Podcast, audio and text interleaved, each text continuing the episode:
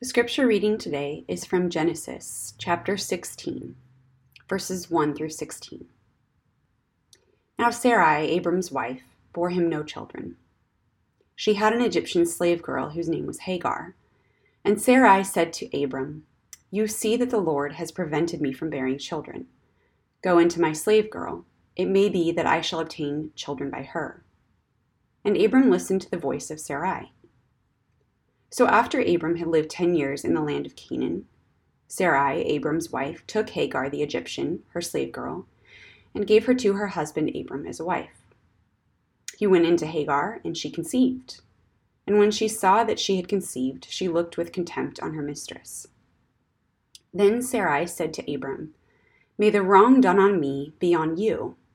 I gave my slave girl to your embrace, and when she saw that she had conceived, she looked on me with contempt. May the Lord judge between you and me." But Abram said to Sarai, "Your slave girl is in your power. Do to her as you please." Then Sarai dealt harshly with her, and she ran away from her. The angel of the Lord found her by a spring of water in the wilderness, the spring on the way to Shur. And he said, "Hagar, slave girl of Sarai, where have you come from and where are you going?"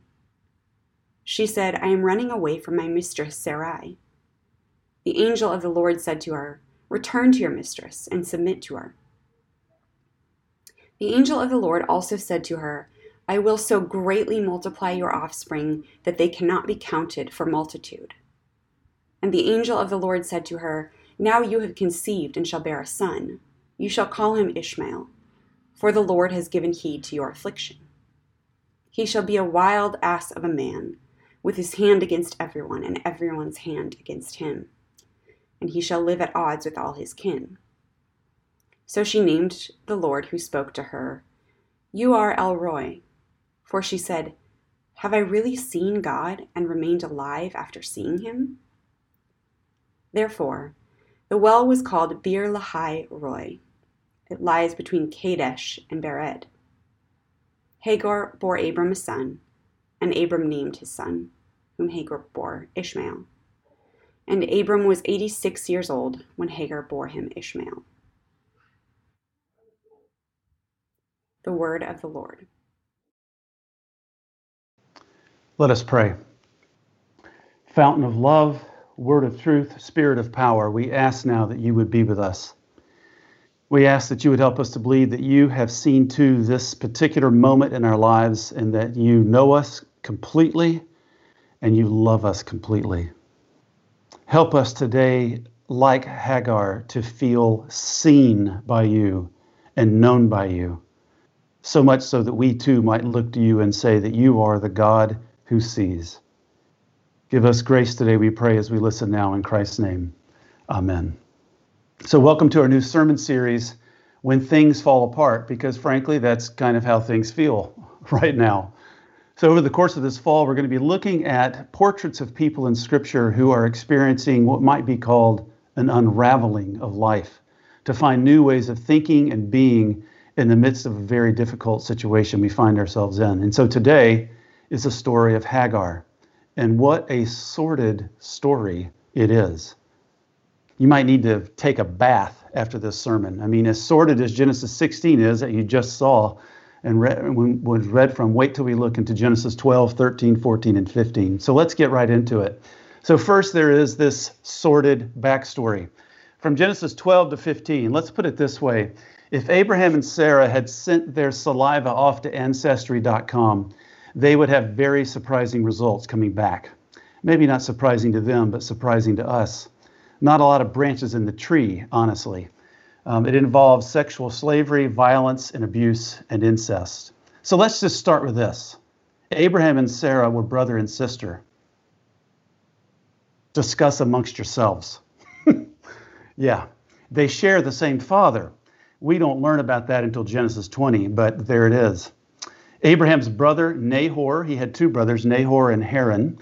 And Haran, when his wife died, decided to marry someone, so he married his brother Nahor's daughter. Hello. And this just goes on and on. Abraham and Sarah, likely the product of incest in such a family system. And so when God calls Abraham to get out in Genesis twelve, God doesn't just say, get out of the country, but literally get out of your father's house. Interesting, huh? The literal translation is, get you gone from your country, kindred, and your father's house. And based on Abraham's uh, later behavior when he has a son who marries a relative, we don't know if Abraham really got a lot of this flushed out of his family system. These people are all the victims of patriarchy. They're victims of horrible decisions being made to and for and about them. And they're going to make horrible decisions as well as we continue to go on and tell this story. Just like many of our horrible decisions come out of horrible things that have been visited upon us that we did not necessarily in any way, shape, or form want or ask for.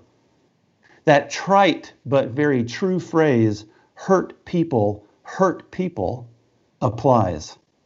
So Abraham and Sarah got out. There's a famine, so they head to Egypt where there's lots of prosperity. And that's when Sarah's beauty, as it often is in misogynistic patriarchal cultures, Sarah's beauty is a liability, especially to Abraham, because the Pharaoh takes note through his associates of the beauty of Sarah. And if Abraham is married to Sarah, well, there's a way to deal with Abraham. But if Sarah is Abraham's sister, which, by the way, is true, there's a different reality. So Abraham doesn't tell everything. He says, this is my sister. Abraham feared death more than Abraham cared about protecting Sarah. So Sarah's brother husband, Abraham, sold her to a man that he knew would use her for sex. Now that's the blunt truth.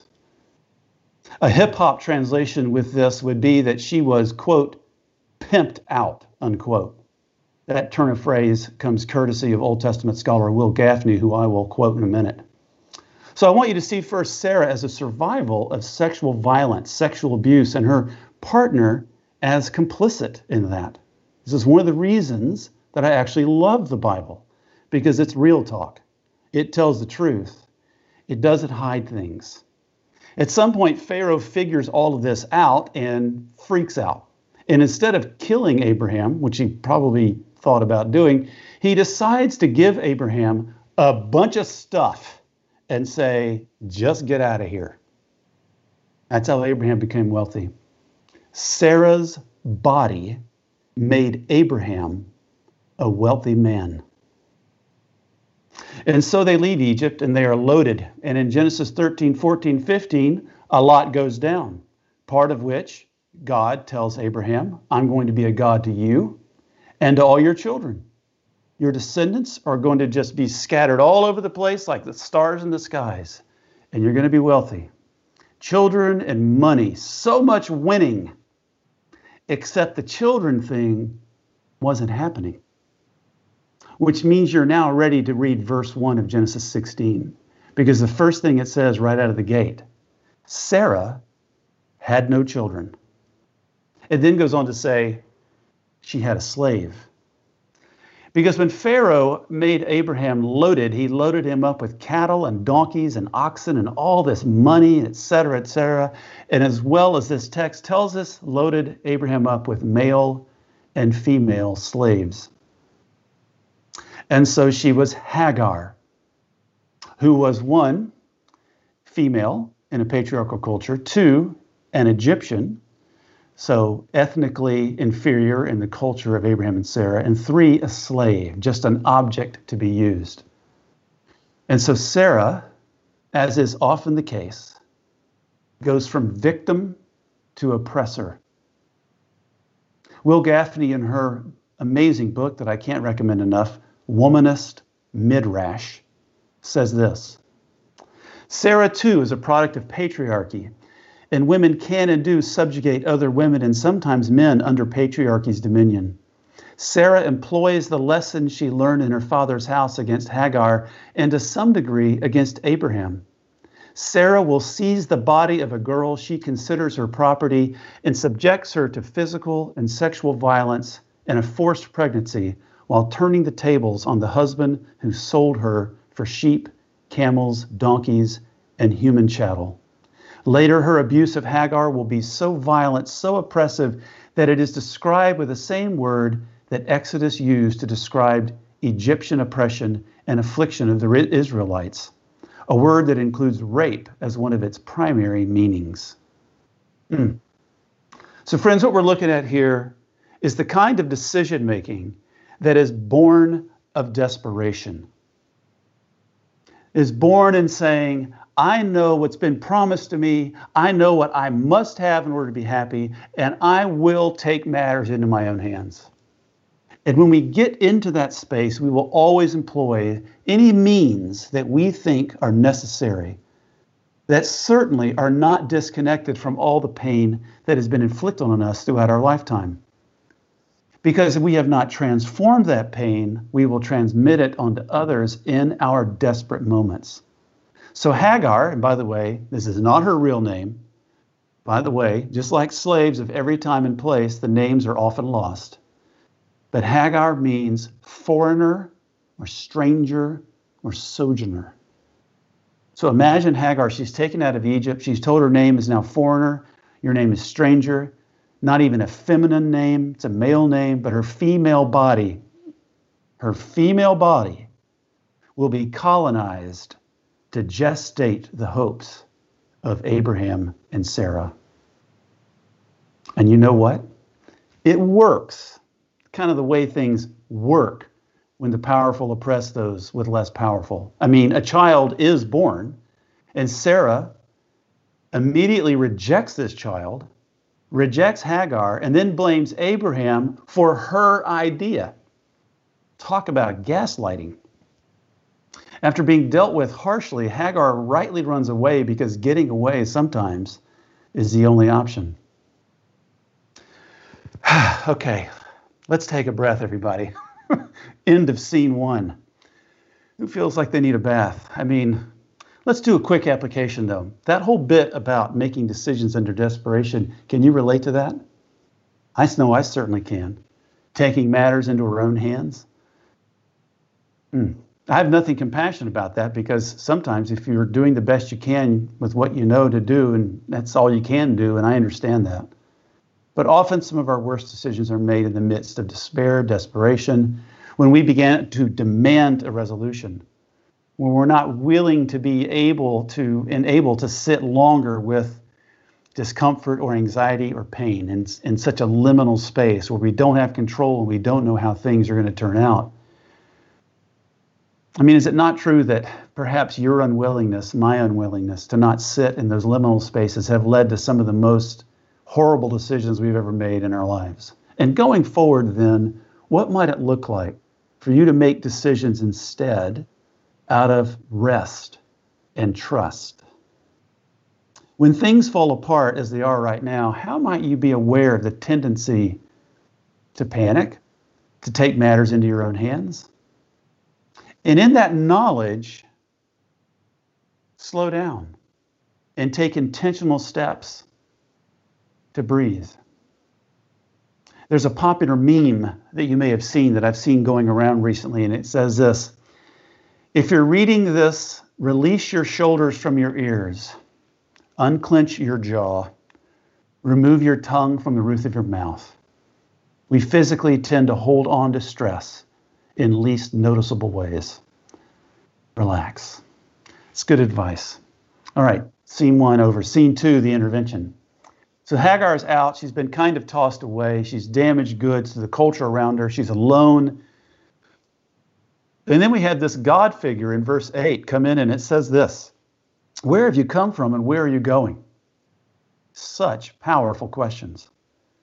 And before asking those questions, the messenger of God addresses her by name and predicament. Hagar, slave girl of Sarah. God knows her pain, knows her story. God is not looking for new information. God knows where she's come from and where she's going. God is reaching out in relationship. And the first thing God says to her, I would tell you right now, is really problematic. God says, go back to Sarah and submit to her. Nope. I mean, no would have been my response, to be really honest. It sounds to me like, go back to your abuser. And I want you to know, you will never be told that by a pastor in this church or by anybody in our community or in our counseling center. I assure you of that. So that's a hard thing. I wrestled with that as I look at this passage. But maybe there's no way for a pregnant woman to survive in the wilderness, and God does make promises to her. You will be safe. You will have children. You will have descendants. You will have this and this.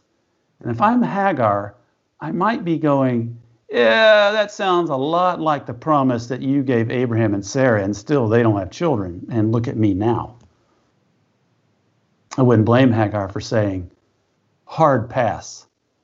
But something has happened here, and the something is Hagar, I believe, feels deeply seen and known, which, as you know, is one of my summaries of the gospel, to be fully known and fully loved, to be seen by God. And it must have been enough for her, against all the odds, to trust God in that moment. In fact, unless you know that you are seen, known, and loved by God no matter what, how could you, how could you possibly trust God with your life? In verse thirteen, she becomes the first person in all of the Bible to name God. Before Abraham names God, Jehovah-Jireh, the God who provides. Before David names God, El Shaddai, the God of heaven and earth, God Almighty, we have Hagar, a female Egyptian slave, as the first person to name God, in which she names God El Roi, the God who sees. The God who sees me, we should say the God who sees you. And that is incredibly powerful. How powerful? Let me give you an illustration of how powerful. In twenty ten, there was an artist named Marina Abramovic, a performance artist. She went up to the sixth floor of the Museum of Modern Art, and for three months, seven days a week, for six hours, she sat in a chair in a lighted square. And in this room, when over fifteen hundred people came to see to this art exhibit, which essentially, as you can see, hopefully in this picture up uh, behind me, was her sitting in a chair opposite another chair. And people were invited to come in and sit. And all she did is look into their eyes. We're going to look now at some pictures from a photographer who took pictures of people who were sitting across from her. And what you're going to see on there is how long they had been sitting there when the picture was taken. Let's look at it now.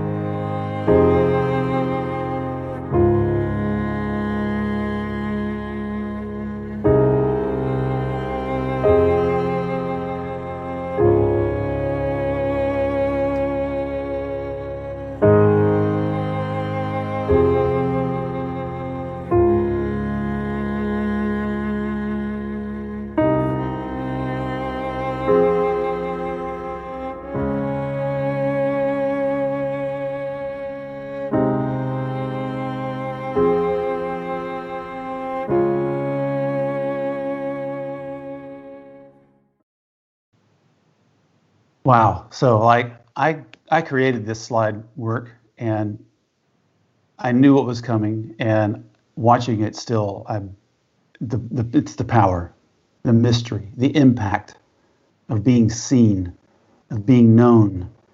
I try to say it every Sunday when I preach. Help us believe that you know us, that you see us in all of our brokenness and all of our beauty and all of our glory and all of our fragmentation, and you never walk away.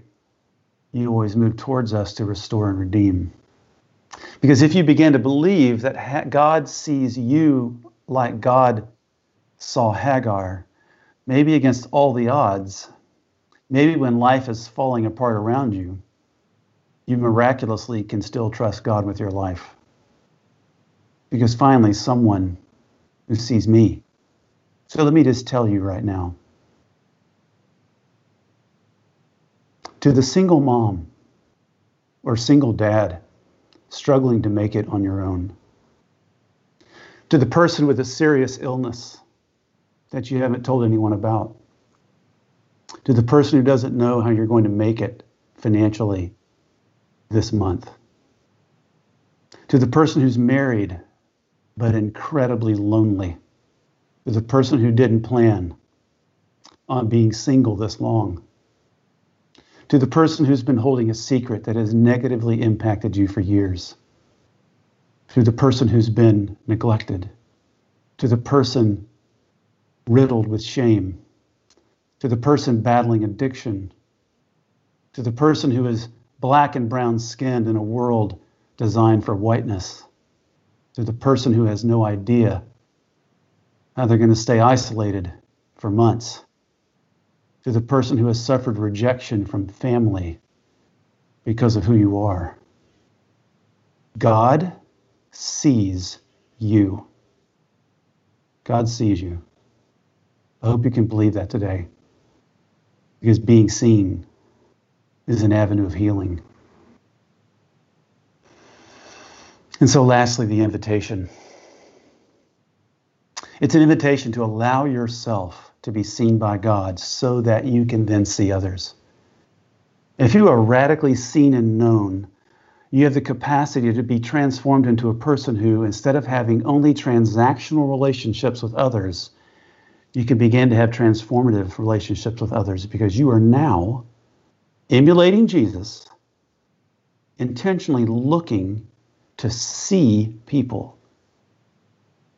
And I would even say, especially to see those people that other people are ignoring. That's what Jesus did all the time. I mean, when I talk about people, about Jesus who are new to Christian faith, they'll often say to me, okay, so I'm getting this old Jesus story down. I'm looking at and reading the Bible, all these stories, but where was he for thirty years? I mean, we have almost nothing here. And then all of a sudden he comes on the scene. I mean, if you wanted me to vote for a politician and there was a thirty-year gap in their story, I'd have to go figure out what happened during those thirty years. We need to get receipts from that time frame.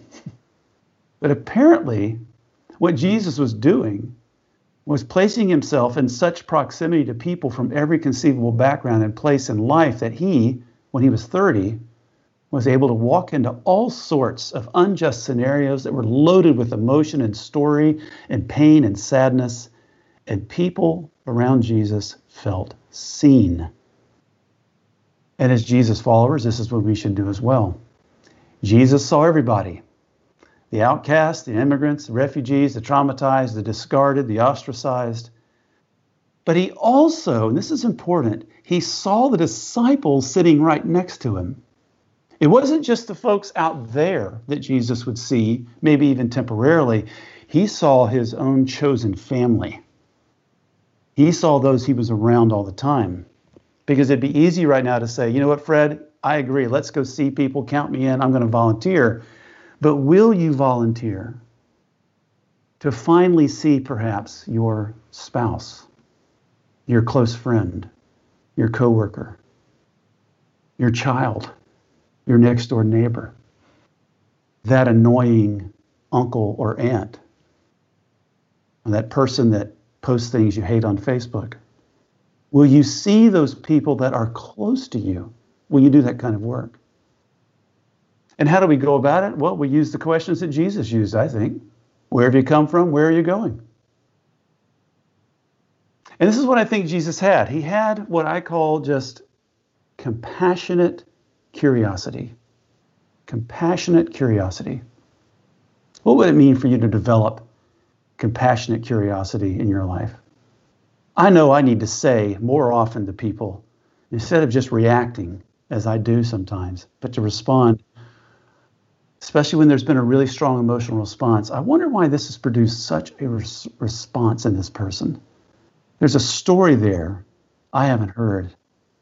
You've heard me say an enemy is someone whose story you haven't heard. Will you risk it with people in your life? And ask those questions and develop that compassionate curiosity. I'm going to go one step further here. And I've told this story about a year or so ago, and I want to say it again today. And it might even freak you out a little bit, but I think you need to go one step further. John Calvin actually said this, so I'm not a complete heretic. You can't really know God unless you know yourself. And you can't know yourself unless you have seen God. That was actually a pretty powerful thing, not just Calvin, but Lenny. Most of the major religions and the masters of those religions will say very similar things. So my question is this. Are you seen by yourself? Or are you terrified of yourself? Of really knowing who you are? Because when you find yourself, you know what you're going to find? You're going to find God, who has been there all along, loving you with compassion, as God does right now in the midst of your life and whatever unraveling that you're experiencing. So here's the story. Last fall, I was at this very intense retreat, learning about race and injustice. It was intense and challenging, deep dive into the impact of white supremacy. So the leaders made sure that we did tons of these meditative grounding exercises. And we would place our feet firmly on the ground. We'd place our hands up. We'd close our eyes. We'd sit in silence for a couple of minutes. And then we'd have a guided meditation by a man named Jonathan Stalls. And this particular meditation was called The Compassionate Friend. And the leader said, as you sit there in silence and your eyes are closed, imagine Imagine whoever it is in your life, someone that you would consider your compassionate friend comes alongside you. And so I immediately thought of my wife, Torelli, in my mind's eye as I sat there in silence. But something interesting happened. And I believe this is God's work. She receded into the picture and in stepped a seven-year-old version of myself, seven-year-old Fred. And I talked with seven-year-old Fred. Fred, who was, that little seven-year-old was such an anxious child, so afraid, part of a lot of violence within his family system, and seven-year-old Fred, Fred with the slamming doors and the fists going through doors and just afraid of a lot of things. Seven-year-old Fred, who had been molested at five and six years old. And here I sat with seven-year-old Fred. And in this oh moment, with my eyes closed, seven-year-old Fred says to me, it's going to be all right. It's going to be okay. We skipped stones on a river. And as the time was ending, I said, you have to give me something. And seven-year-old Fred in this, I didn't know. I don't guess I'm some kind of almost like a trance, it felt like. Seven-year-old Fred pulls out a rabbit's foot, my rabbit's foot from my childhood that I had not thought about or seen in fifty years. It was my way of self-soothing as a child. I would rub on this rabbit's foot. Um, and then the person leading the guided retreat broke the silence and said this. Whoever this compassionate friend is, recognize that it's you. And when I opened my eyes, tears had been welling up in my shut eyes. And so when I opened my eyes, water just poured down my face and onto my shirt. You know, Torelli, my wife, can be very compassionate with me. God knows she needs to be. But who could be more compassionate than seven-year-old Fred to fifty-seven-year-old Fred? And in that moment, to see God in the midst of it. Because as you begin to really know and see yourself, you will see that God has been there all along, waiting. Are you feeling invisible today? God sees you entirely. God loves you fiercely. No more hiding. No need to hide. Amen. Let us pray. Gracious God, help us today to connect all of this to what you have done for us in the person and work of your Son, Jesus, who on the cross sees all of us, who, as we said last week, outstretched arms is a sign of God reaching out to all of us. And so give us grace today to believe that you see us and you know us in the midst of feeling like things are falling apart. Especially then, help us to know this transformative reality. We pray this in Jesus' name. Amen.